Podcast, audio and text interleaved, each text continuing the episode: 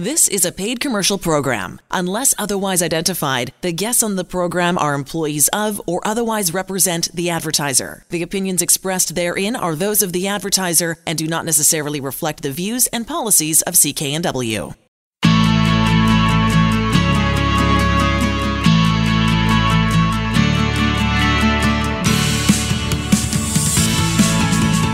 Welcome to Dollars and Cents. I'm Elaine Scollin along with Blair Mantin from Sands and Associates. They're experts in helping you get out of debt.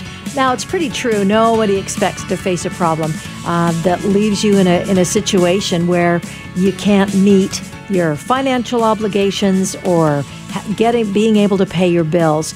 And I know that I always think to myself, what what's going to happen when I can't pay or if I can't pay, mm-hmm. and that's super stressful. Yeah, really no scary. Doubt. Yeah, really scary, mm-hmm. especially. Well, you know, hidden costs and stuff like that. Like all of a sudden, it, it, started out to be this cost, and now it's this cost, and oh man, what am I going to do? Mm-hmm. So, let's talk about ways um, that we can help people who find themselves in that situation. Yeah, I think that the biggest way we can help Elaine is just to give people information, right? Fair you know, enough. People have a general um, view in their mind that debt collectors have all of these powers, that they're going to be thrown in jail, publicly shamed, tarred and feathered, various different things. Right. When the reality is quite a bit different. So for today's segment, we want to shed a bit of light on that because I think a lot of consumers still remain a little bit uninformed or, or misinformed sometimes about you know what can happen if they're just legit- legitimately unable to pay their debts. Um, you know, one just aside here that I've seen um, really really focusing on gaps in consumer knowledges or weaknesses in consumer knowledges is this CRA phone scam that we're all getting. Oh, I, man. I had a call this morning at about 9 a.m. and I had one on Monday at about 4 p.m. Yeah. The one this morning was from Ontario. The one on Monday was from New Brunswick, I believe. So well, so they tell yeah, you, right? That's what the caller ID says, but really it's all from India. We it know that. is, Yeah. and and it's it's been quite a story in September for sure Yeah. of what is or isn't being done to combat it. But yeah, I remember we talked to um, uh, uh, uh, he was a, a New New, West- Westminster, yeah, New chief of Westminster police, yeah. chief of police, and he hmm. said even I get them, and and Oh, he's yeah. in charge. Oh, that was just crazy to me. Yeah. Anyways, and and the little piece of knowledge there is CRA will never call you demanding call you. payment. They'll never threaten you with arrest, and they'll never take gift cards or Bitcoin as payment. No, and they won't text you and they won't send you an email either. Yeah. It will be a letter. It will be very clear that it's from Canada Revenue Agency. And I'm pretty sure they don't call themselves CRA when they're writing you. Not generally, no. officially. Yeah. That's the other So, key. so a bunch of warning warning flags here. But Yeah. yeah. so let's talk about what really can happen if you if you can't pay your bills. Yeah. And you know, it's essentially there's a bunch of different things that can happen on a scale from innocuous, you know, very severe. Um, you know, the first one and this one, you know, when I sit down with clients and I see, well, gee, you're not in the regular interest rate anymore, you're in the special interest rate. What that means is that they often increase your interest rate if you start to miss payments. So you might have been on an introductory rate that, you know, zero or 2% or something, and as soon as you miss a payment, it's up to 20 or 29%, or you might have been at 19% interest for your regular rate, but if you read your cardholder agreement, if you're delinquent for a couple of payments, suddenly all of your interest rates get jacked up to 29%. Which really doesn't make any sense to me at all that you then start charging somebody more Yeah. for not being able to make their payments. Because Yeah, there's something going on there that they can't pay. It, it's like someone's drowning, and instead of helping them, you're putting the fire hose in their mouth. Exactly. So, yeah, exactly that. Really not helpful, but I can see from the creditor's point of view, they're just trying to get what they can. You know, if they Right. think that this person maybe won't pay things off, well, the more interest we charge, maybe the more payments we'll get now because we might not get them later. Yeah, fair enough. Mm-hmm. Yeah, it doesn't make any sense to me. Uh, engage a collection agency.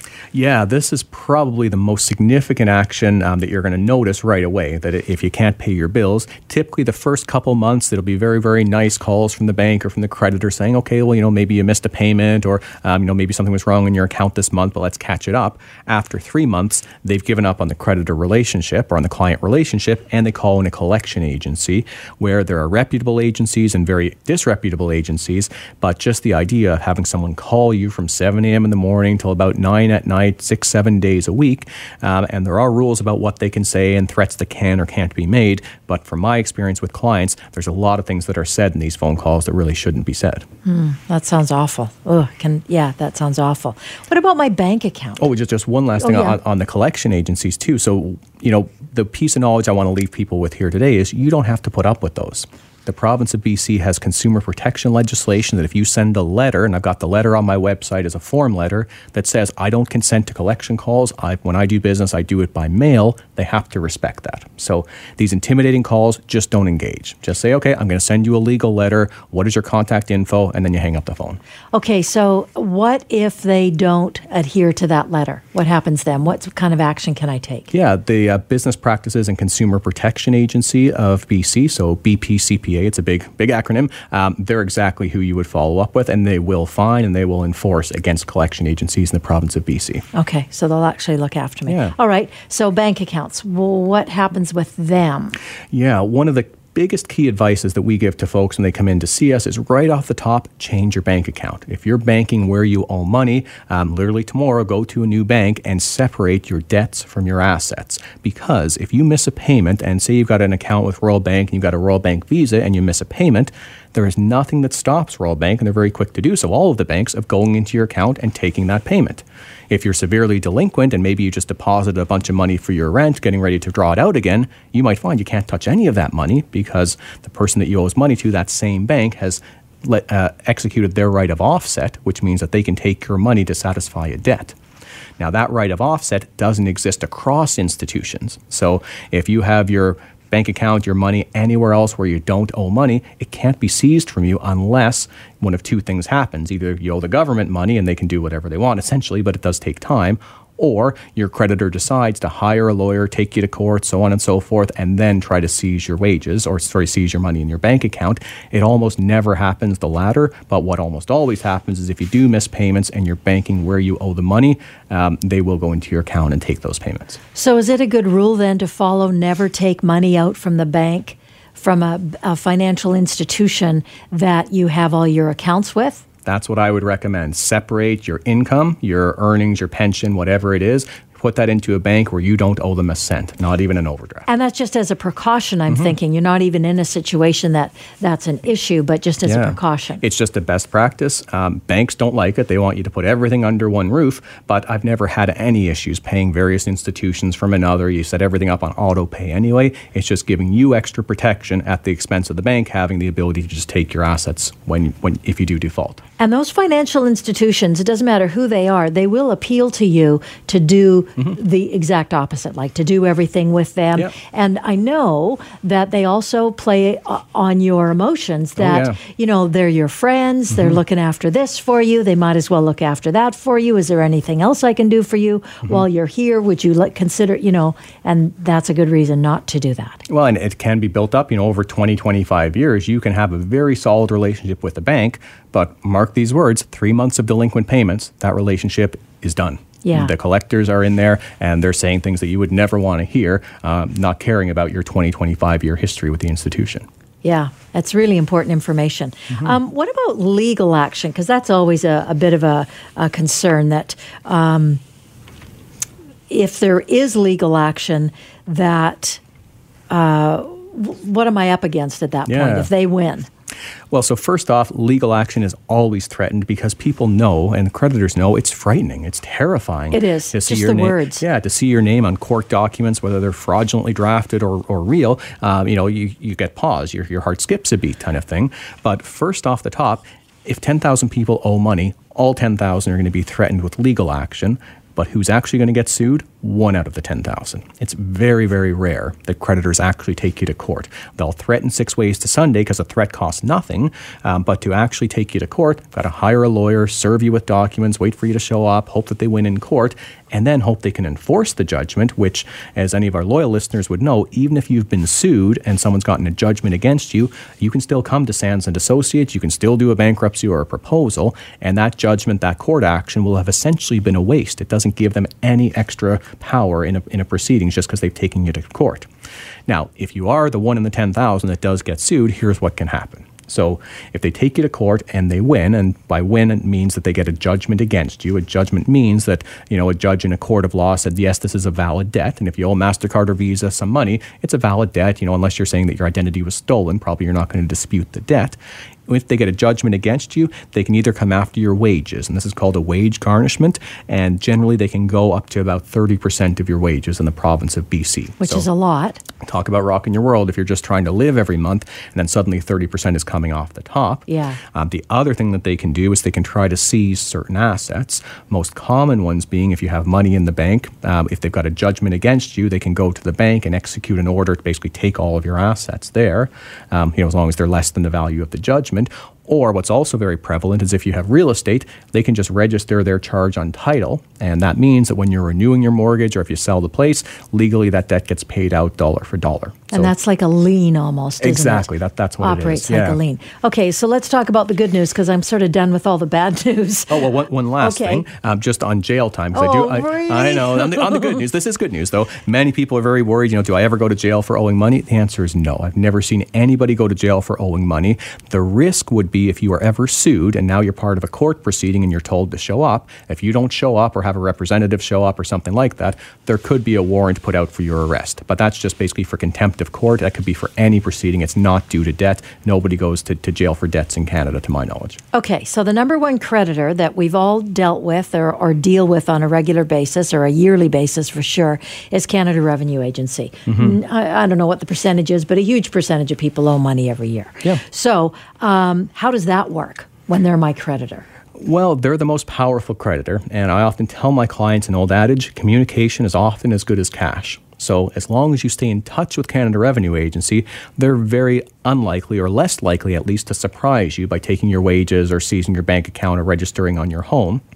And they've got the ability to surprise you, where all of the other creditors have to hire a lawyer, have to serve you with documents, so on and so forth. CRA can just go straight to getting a judgment against you and registering that on your house. They don't need to go to court. It's okay. basically a tax debt. They can say, you know, this is a legally a debt with legal standing, and they can pursue a garnishee or seize your assets. So it can be serious. The good news, again, if you stay in touch with them, you try to work out payment plans for what you can afford. They're often very reasonable people. And the better news is if you can't work out a deal with them, a licensed insolvency trustee can always help you with tax debt, with credit cards, with everything under the sun, essentially. Fair enough. And other tips for dealing with unpaid debt. Mm-hmm. So if you're in a situation that you can't make your debt payments, um, I like this. I like the first one. Open your mail. I have, yeah. yeah. Yeah, it's not getting any better if you just have a stack of it. And you, you, don't want to do it in, in, just yourself. Well, then bring it into the office. I've got a letter opener. I sit with my clients. We open a stack and we all feel better after it. um, but yeah, you've got to know what the, what the issue is before you're going to tackle it. I think staying calm and not getting super stressed and anxious and getting help. I mean, if you get some some help, that's the key, right? Yeah, and the stay calm is don't let anybody talk you into doing the wrong thing. Like you know, you're just going to pay the most insistent collector. You're going to pay back your family while you owe everybody else money take a deep breath, get some good advice, and then you can move forward. And you can do it cheaply. And this is where uh, Sands and Associates comes in. You can give them a call. They have a 1 800 number, uh, uh, 1 800 661 3030 for that first free consultation. Tell them your story, and they'll help you figure it out. And these guys are licensed insolvency trustees, so uh, they're good to have on your team. Uh, also, you can uh, go to the website sands-trustee.com for loads of information and as well uh, find an office near you. We'll be back with more right after this.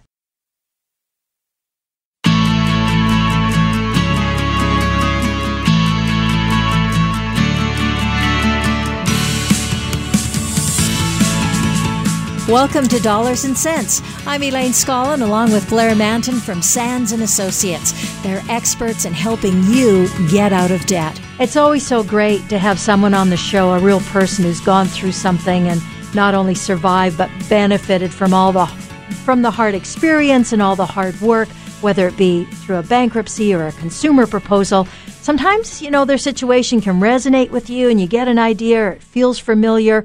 Uh, we're, we feel so fortunate to have Tom on the show with us. He's, uh, Tom was a client of Sands and Associates, uh, wanted to come forward and tell his story in the hopes of helping others as well. Uh, so thank you, Tom, so much for joining us. Well, thank you for having me. Tom, I wonder, can you tell me a little bit about the situation that brought you to Sands and Associates? What was going on in, your life? You know, what were you experiencing, and, and then what was it like to reach out for help? Oh, well, it started with um, being uh, unexpectedly taken out of work due to a medical situation. Okay. Which then dragged on for long enough to cause financial stress. Yeah, and was this a, a workplace in, injury, something where you know you're getting your income replaced, or is there, there was a big income interruption there? Uh, it was in, uh, income interrupted. Um, it wasn't proven to be a work-related injury. What it was mm. was I had a severe shoulder problem and needed surgery for correction. Uh, it was not covered by WorkSafe BC. It was not covered by any work insurance. Right. I was on EI for a couple of months on what they call medical EI, but it's a very short period EI. And when I was cut off of that, I was basically left on my own to um, work out my finances while waiting ever so patiently for our BC medical system to um, to take note of me. Hmm. And it doesn't. Uh, and while it's an awful situation for you, Tom, I bet it's not a super unusual situation for folks to find themselves in. No, it's not. And we're all kind of at risk of something like this if you don't plan ahead, which I had not. So when this came about, I did not have much savings in my account. Um, it's something that, you know, it was a hard lesson to learn to plan for the unexpected. It's a good idea to just salt away a small percentage of your paycheck every year, every every paycheck for that matter, mm-hmm. into a separate account that you might call your emergency account. And it might grow for 20 years without ever being touched, or it might be two years in and all of a sudden something happens that you need that money that you put aside. So that's really the lesson learned about that. You know, and and while I appreciate the fact that y- that you were able to learn that lesson, um, I doubt that very many folks even one think about it, or if they've thought about it, are even able to do that. So it's uh, well, you know, it's pretty special. You're, you're situation. onto something right there, um, and it depends on your geographics. Like I live in the Lower Mainland, and as we know, the Lower Mainland is one of the most expensive places to live. The yeah. cost of living compared to income is quite extreme. The cost of housing, whether you're renting or paying a mortgage, is a higher percentage of your income than most anywhere else in the country. Yeah. yeah. So you're right. It's really, really hard to budget in such a way that you have any money left over at the end of the month to to just put aside and forget about. So yeah, it can be uh, you know living from paycheck to paycheck is not uncommon for a lot of the workforce. And, and Tom, I wonder if you're comfortable sharing numbers or even just percentages. You know, what was the, the magnitude of the shock to your income? You know, I assume you're earning you know pretty decent money to start, and then suddenly, um, you know, medical EI is, is not great, and then after that, you know, even lower income. So what what was that like in terms of you know either amounts or percentages? Okay. I can give a quick rundown of my story. What it is is I actually am I'm married without children um, there's a bit of an extra financial strain to to my situation. My wife is on long-term disability. She has MS and she cannot work. So she has a very, very low income through an insurance company. It barely covers a couple of bills. Mm-hmm. Uh, so basically, I'm supporting both of us. My income is fairly decent in a normal two income family, but unfortunately, we're more of a one and a half income family. I'm around. I'll just give you the numbers. Actually, I'm around seventy to seventy-five thousand a year mm-hmm. uh, before taxes. That's my gross income. Uh, I'm in the construction business and have to follow that market, so it can fluctuate from year to year. And due to the the cost of income, yeah, it was very difficult to to live within our means of the income that we had in combined income. So yeah, we get yeah, it. When the, when the medical situation arose, I was not prepared in the sense that uh, I did not even go into debt until after three months of not being in work. Mm-hmm. Now, when the EI ran out, this is the part a lot of people have a hard time wrapping their, their mind around. I went from a small income, the EI covered less than half of my normal wage, to zero income. And when I say zero income, I mean literally zero income. There was no insurance coverage. There was no uh, WCB coverage. There was no, I mean, I even went to the welfare office and applied to welfare to see if uh, I could get any help there because I literally had 0.00 coming in every month for six months. And yet I had to cover rent, food, bills, gas, um, you know, the typical expenses that everybody has. And Tom, I, I, want to make sure um, you know the listeners can really understand where you're at now because that sounds like you know a pretty tough situation. Can you take me through you know the, the steps uh, where you reached out for help and you know where you are today? Because I know you're in a much better spot now. I'm afraid you're cutting in and out a little bit there, Ronnie. Oh, apologies there, Tom. I, w- I was wondering uh, for our listeners, um, would you be able to give a sense of kind of where things are at now? Because I'm aware they're significantly oh. better. And, you know, when you reached out for help, how did that go? And was that something, you know, that really made a difference? Okay. Well, I didn't reach out for help right away. I went down that rabbit hole of borrowing more and more money until there was no more money to borrow and no way of paying it back. Uh, I then, and all this time, I'm on this waiting list hoping that the surgery is going to show up and save my wallet, uh, which didn't happen. Uh, then when I realized that I was in real financial trouble, I phoned my creditors and let them know that I'm sorry, but until I go back to work, I simply cannot pay you back or even make a payment. Uh, it took a bit for them to wrap that around their head because they said, you know, even a small payment would make a difference. And I, no, it's a, it's a zero income. Mm-hmm. So anyway, I started looking at my options. Um, I'd had heard of personal bankruptcy, so I explored that. I talked with a friend who had gone through a trustee and had his experience with that uh, a number of years ago. So I approached a trustee at that time. This is probably about two months before my surgery. Uh, and the one hitch to dealing with whether you declare bankruptcy or you do a consumer proposal, you do have to have some sort of income because you need to make a monthly payment towards your bankruptcy or towards your consumer proposal, no matter how small that is, it's going to be a percentage of of your income. So when you start at zero, there's there's nothing you can do until you until you can acquire some sort of income. So I had to wait until I went back to work before I reapproached Sands and Associates and said, "Okay, I'm back to work part time. There's my situation," and everything went uphill from there quite nice. quickly. Yeah, and Tom, do you mind sharing what we were able to help you with? Obviously, respecting your confidentiality, I haven't you know given any background here. Uh, the experience actually was quite amazing. I don't mean to sound like a, a sponsor promoting your company, but I got to tell you, the being set at ease and the the non-judgmental uh, atmosphere and approach yes. that uh, your staff has is absolutely amazing. Um, after my first meeting, I mean, uh, I walked out of there feeling a hundred times better. At that point, I was very stressed. I was very depressed. Um, uh, you know, really feeling like I, I was trapped with no way out. And within the first meeting, I didn't feel that way anymore. Once I got everything established and chose a consumer proposal over a bankruptcy because I could, and I would recommend to people that if you can do that option, uh, use bankruptcy as your last option, not your first one. If you can do a consumer proposal, it's it's a it's a better way to go. You might end up paying a bit more back, but you'll also not be as financially hooped and shall we say credit hooped. Like your your credit rating takes a much bigger hit with a bankruptcy than it does with a consumer proposal. The consumer proposal you went and saw Sands and Associates and and that's what they were able to work out with you was doing the consumer proposal. And I just want to remind the listener if there's anything in Tom's story that resonates with you and uh, you're thinking that this may be uh, the path that you want to take, uh, first go to their website at sands-trustee.com. There's just loads of good information there that, that'll give you even more information to take that next step. The 1-800 number to get a free consultation, that's your first consultation, and to find an office, 1-800-661-3030. Uh, and like I say, to find that Sands and Associates office near you. We'll be back with more right after this.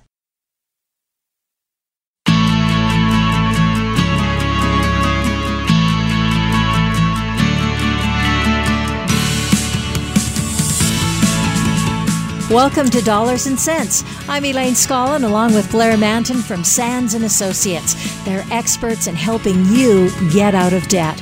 We have Justin Enderson on the phone uh, with us right now from Aller Homes.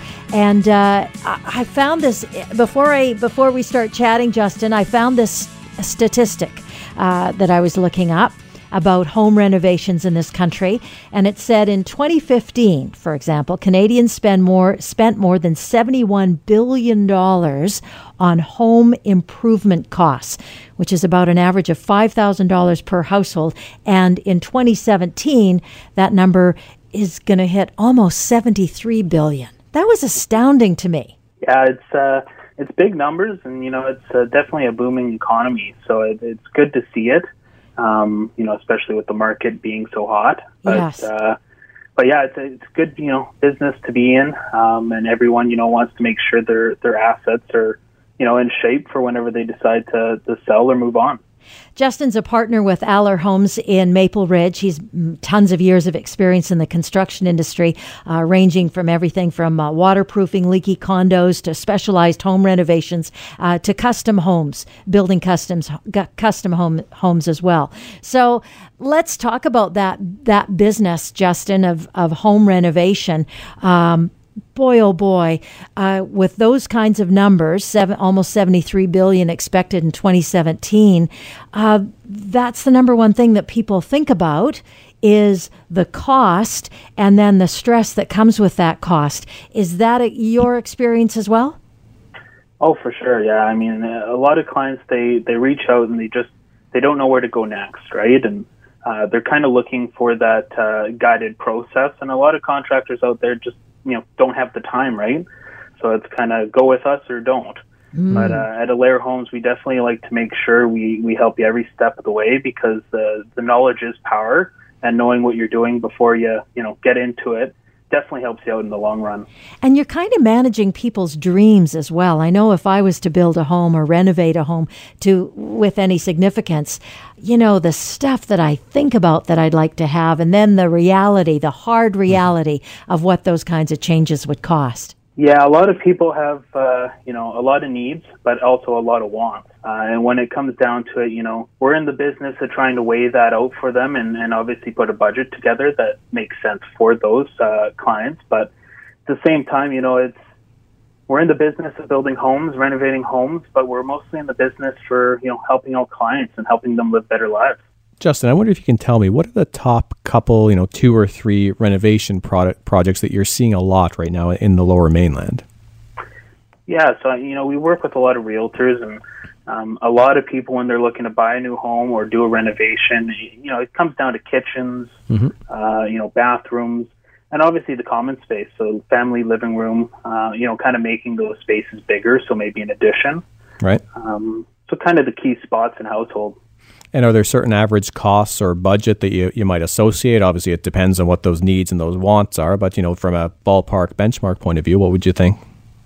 Yeah, you know, a lot of people they they start out with maybe you know a, a bathroom or two and, and kind of work their way up, but it, it could be anywhere from you know fifty thousand to a hundred thousand, all depending on you know finishes and uh, you know just what their expectations are uh, included in that work.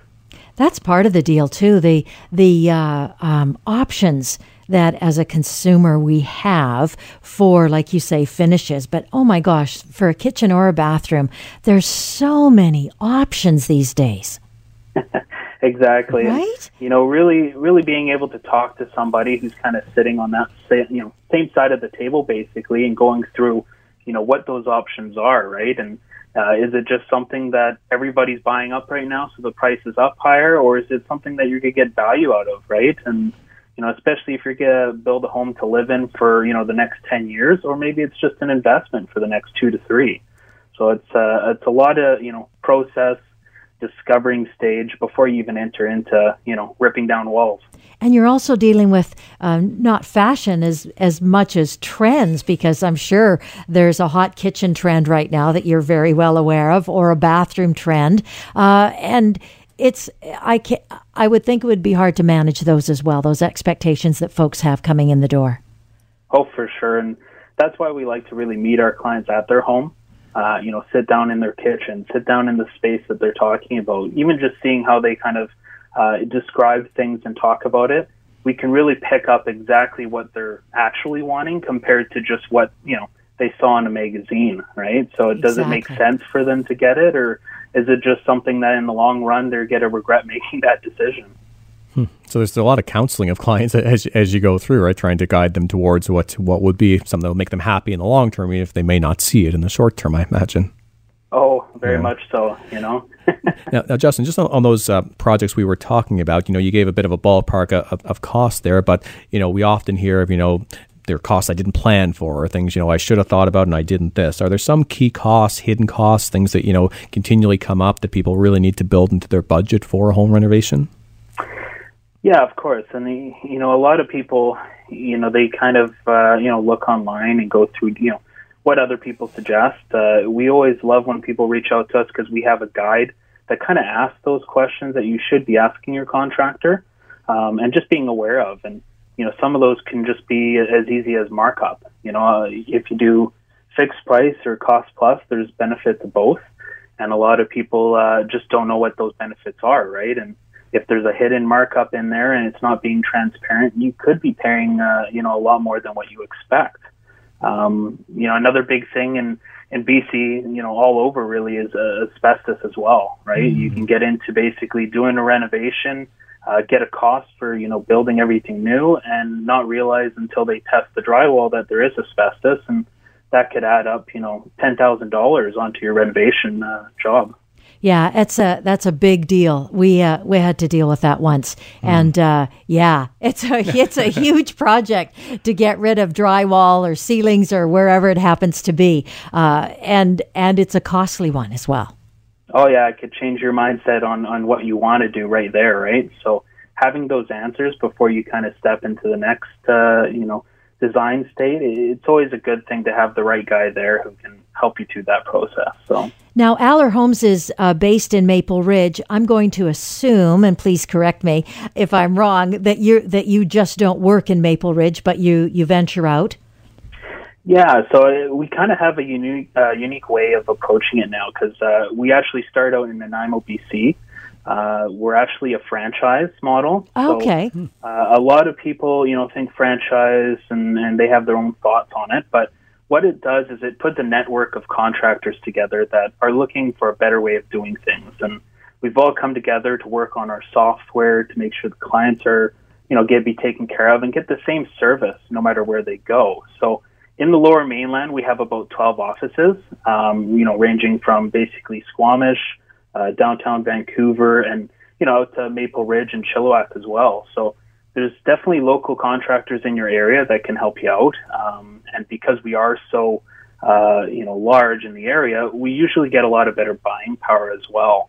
So, you know, it's a lot of knowledge and, and wealth of knowledge uh, that can definitely help the client out going with us, uh, as well as we're across uh, North America and down into the States now something to keep in mind. And it brings to mind, too, when we are talking about those hidden costs, uh, in every area, depending on where you are in the lower mainland or on the island or in the interior, uh, the cost of permits for uh, building and removing uh, the trash. We touched on the asbestos aspect, but it's it's just not that, right? I mean, there's lots of trash involved uh, when you're doing a renovation. So those, so that that's another hidden cost or a cost that folks need to be aware of. Oh, for sure. Yeah, and, and you know some of those costs can be offset by even just uh, you know reaching out to some of our local people that'll take donations, right? And mm-hmm. uh, a lot of people, uh, Habitat for Humanity now even comes and does pickups. So there's a lot of other things to think of, and you know other contractors just don't have that time. Uh, but we've like to make sure we're trying to go for a, a greener community for the future.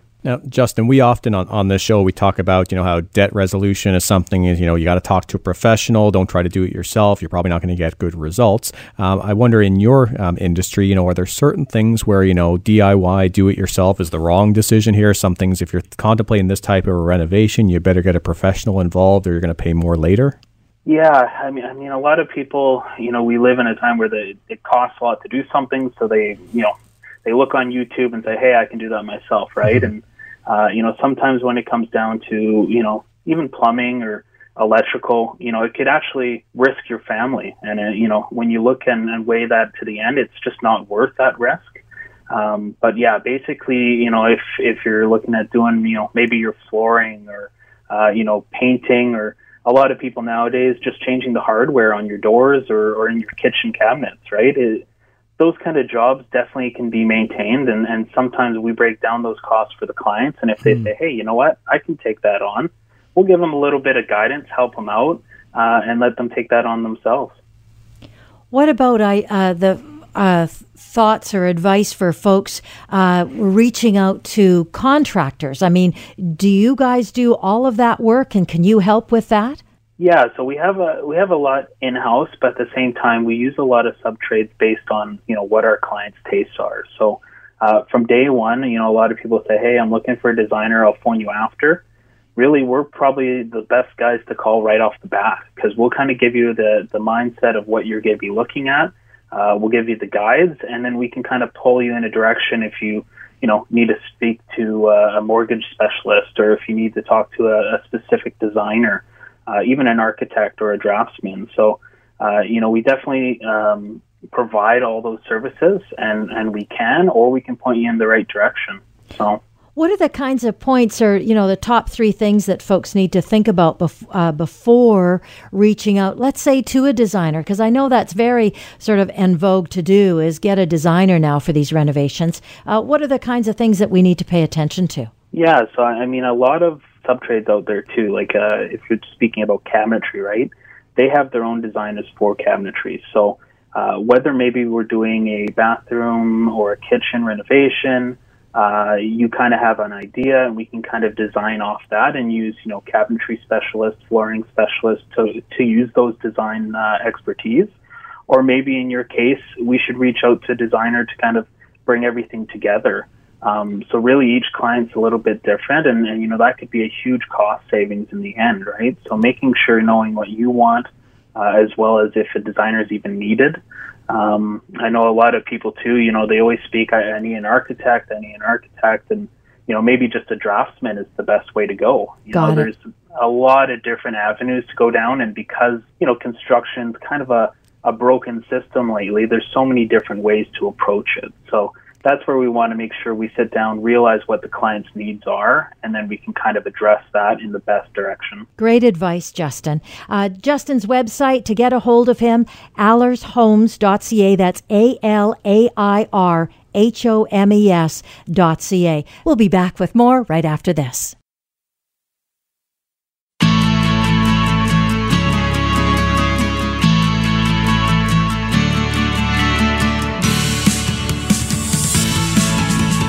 Welcome to Dollars and Cents. I'm Elaine Scollin along with Blair Mantin from Sands and Associates. They're experts in helping you get out of debt. This segment's all about interest rates, and I think it's really good that you did this, put this one together, because it, it is, I mean, it's something that we hear about day, constantly, yep. right? What's up, what's down, what's going to happen, and that fear of interest rates going up and the impact that that will have, et cetera, et cetera, et cetera. Um, so always they're always speculated about. Financial analysts have been talking about, it, and they've been low forever in this mm-hmm. country.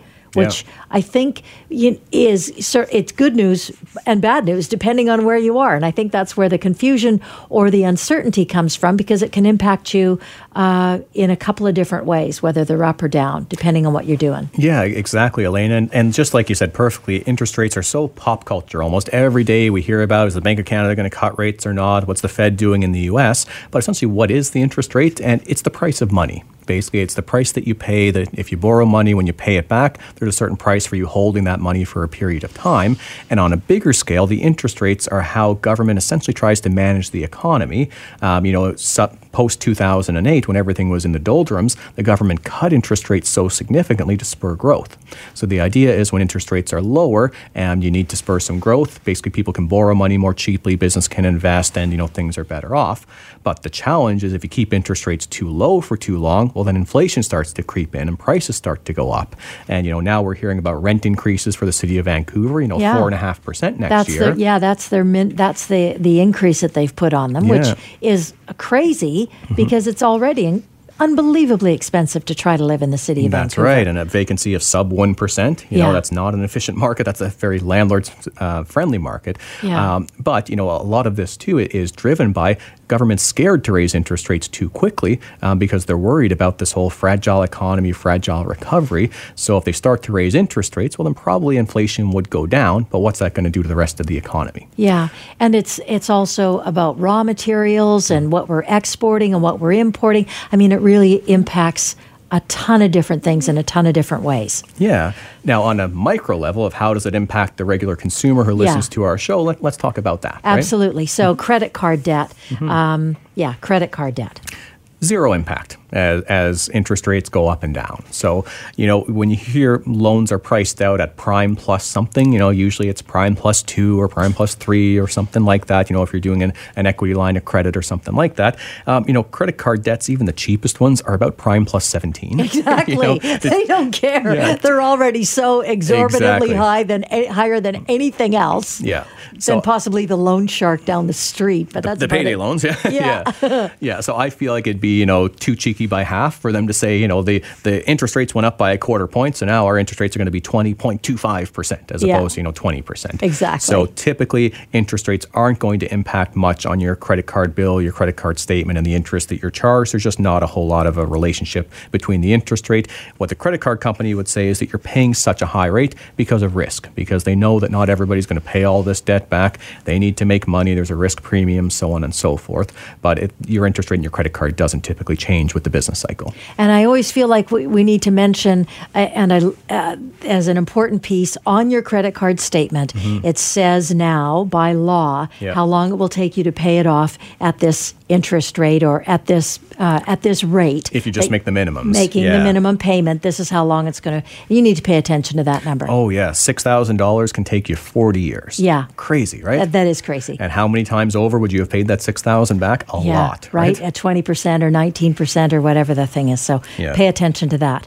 Um, now, uh, so you've added this. Did you know that if you miss payments on your credit cards, you could find your interest rate increases by up to 5% as a result of delinquency? Yeah. So that's important. Exactly. Yeah. So um, nothing to do with the broader context of interest rates, but you've really got to be aware for your situation that if unless you're paying everything on time, you can suddenly lose, you know, your best client interest rate and be put into a different category that can be significantly more expensive. Yeah. I, my experience is if I miss a, a payment on a credit card by accident, nine times, 99% of the time, that's when it would happen just because I got my dates mixed up. Um, they charge me the full interest, but they don't increase it. But I would bet that it would be on the second or third time Yeah. that they'd seriously take a look at me. Yeah. Typically after about two to three months, usually three months, is that's when they'll make a determination. Okay, so Yeah. then it's another 5%, and Could be. that's brutal. Okay, vehicle financing.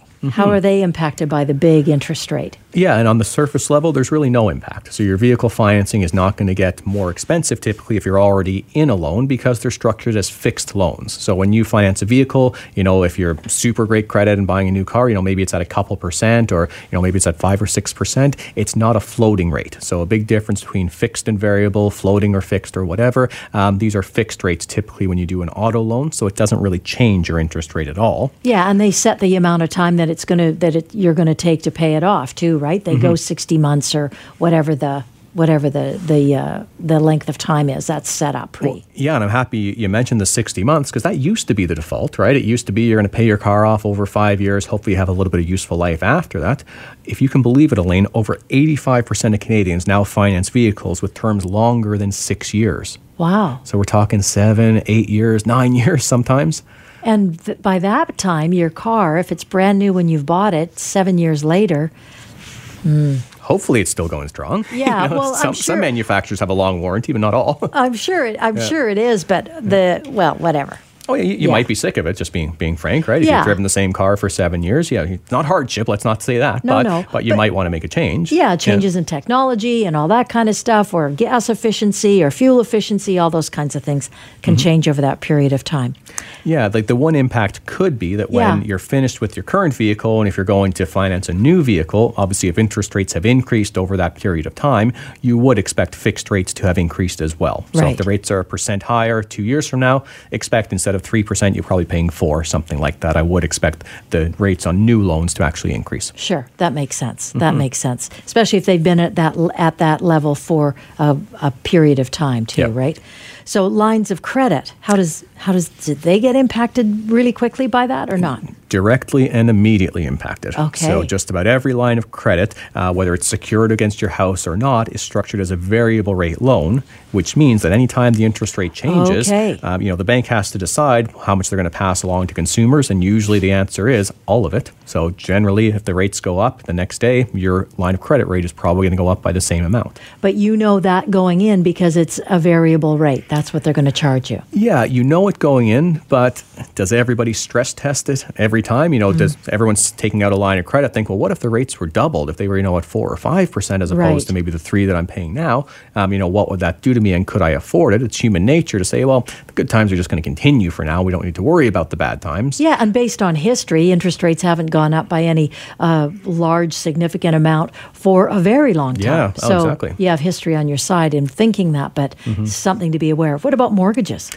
And this is a case of fixed versus variable. Again, if you're on a fixed rate mortgage, no impact. You basically made your deal and it's at renewal. You'll be looking at potentially higher rates. Um, but variable mortgages is, I think, where people are going to feel the biggest, biggest squeeze on this.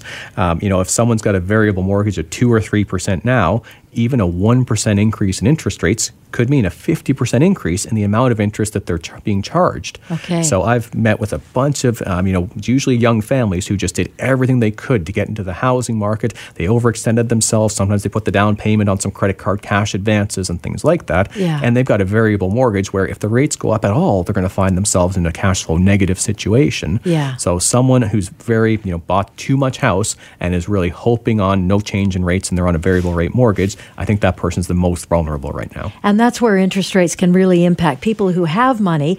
It's for them to go up, it's a good thing because now they're making more money. Yep. For the folks who need it the most, young families, that impacts them the worst. Yeah, there's so many interconnections here. You know, even yeah. our currency, if rates go up, well, probably the dollar is going to be a bit stronger. But what's it going to do to the economy? Exactly. yeah. So, what can you do? Can you tell us what can you do?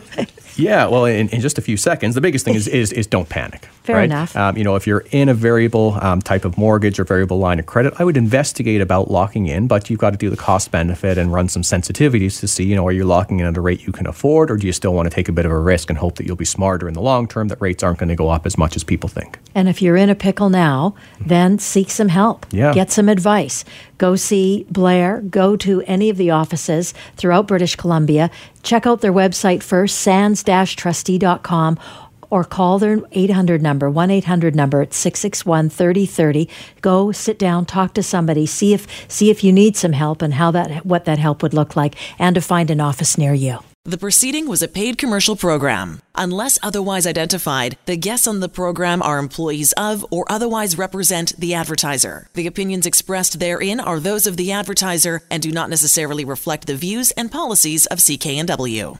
Hi, it's Shauna, and I might be a bad parent because my kids think french fries are vegetables. Hey, it's Ryan, and I might be a bad parent because I went out for wings when my wife was in the hospital after giving birth. Johnny here. I might be a bad parent because in my house, the tooth fairy gives pocket change. But we're not alone. Len emailed us and said his six year old daughter's Tarzan moment going from love seat to La-Z-Boy by curtains made him more proud than any dance recital. and Andy left his two year old at the rink. All right, guys, I'm sure we're not alone. Like Andy's kid. For stories and confessions like this, make sure you check out our podcast. It's called Bad Parents, and it's available wherever you get your podcasts. I left a glove at the rink.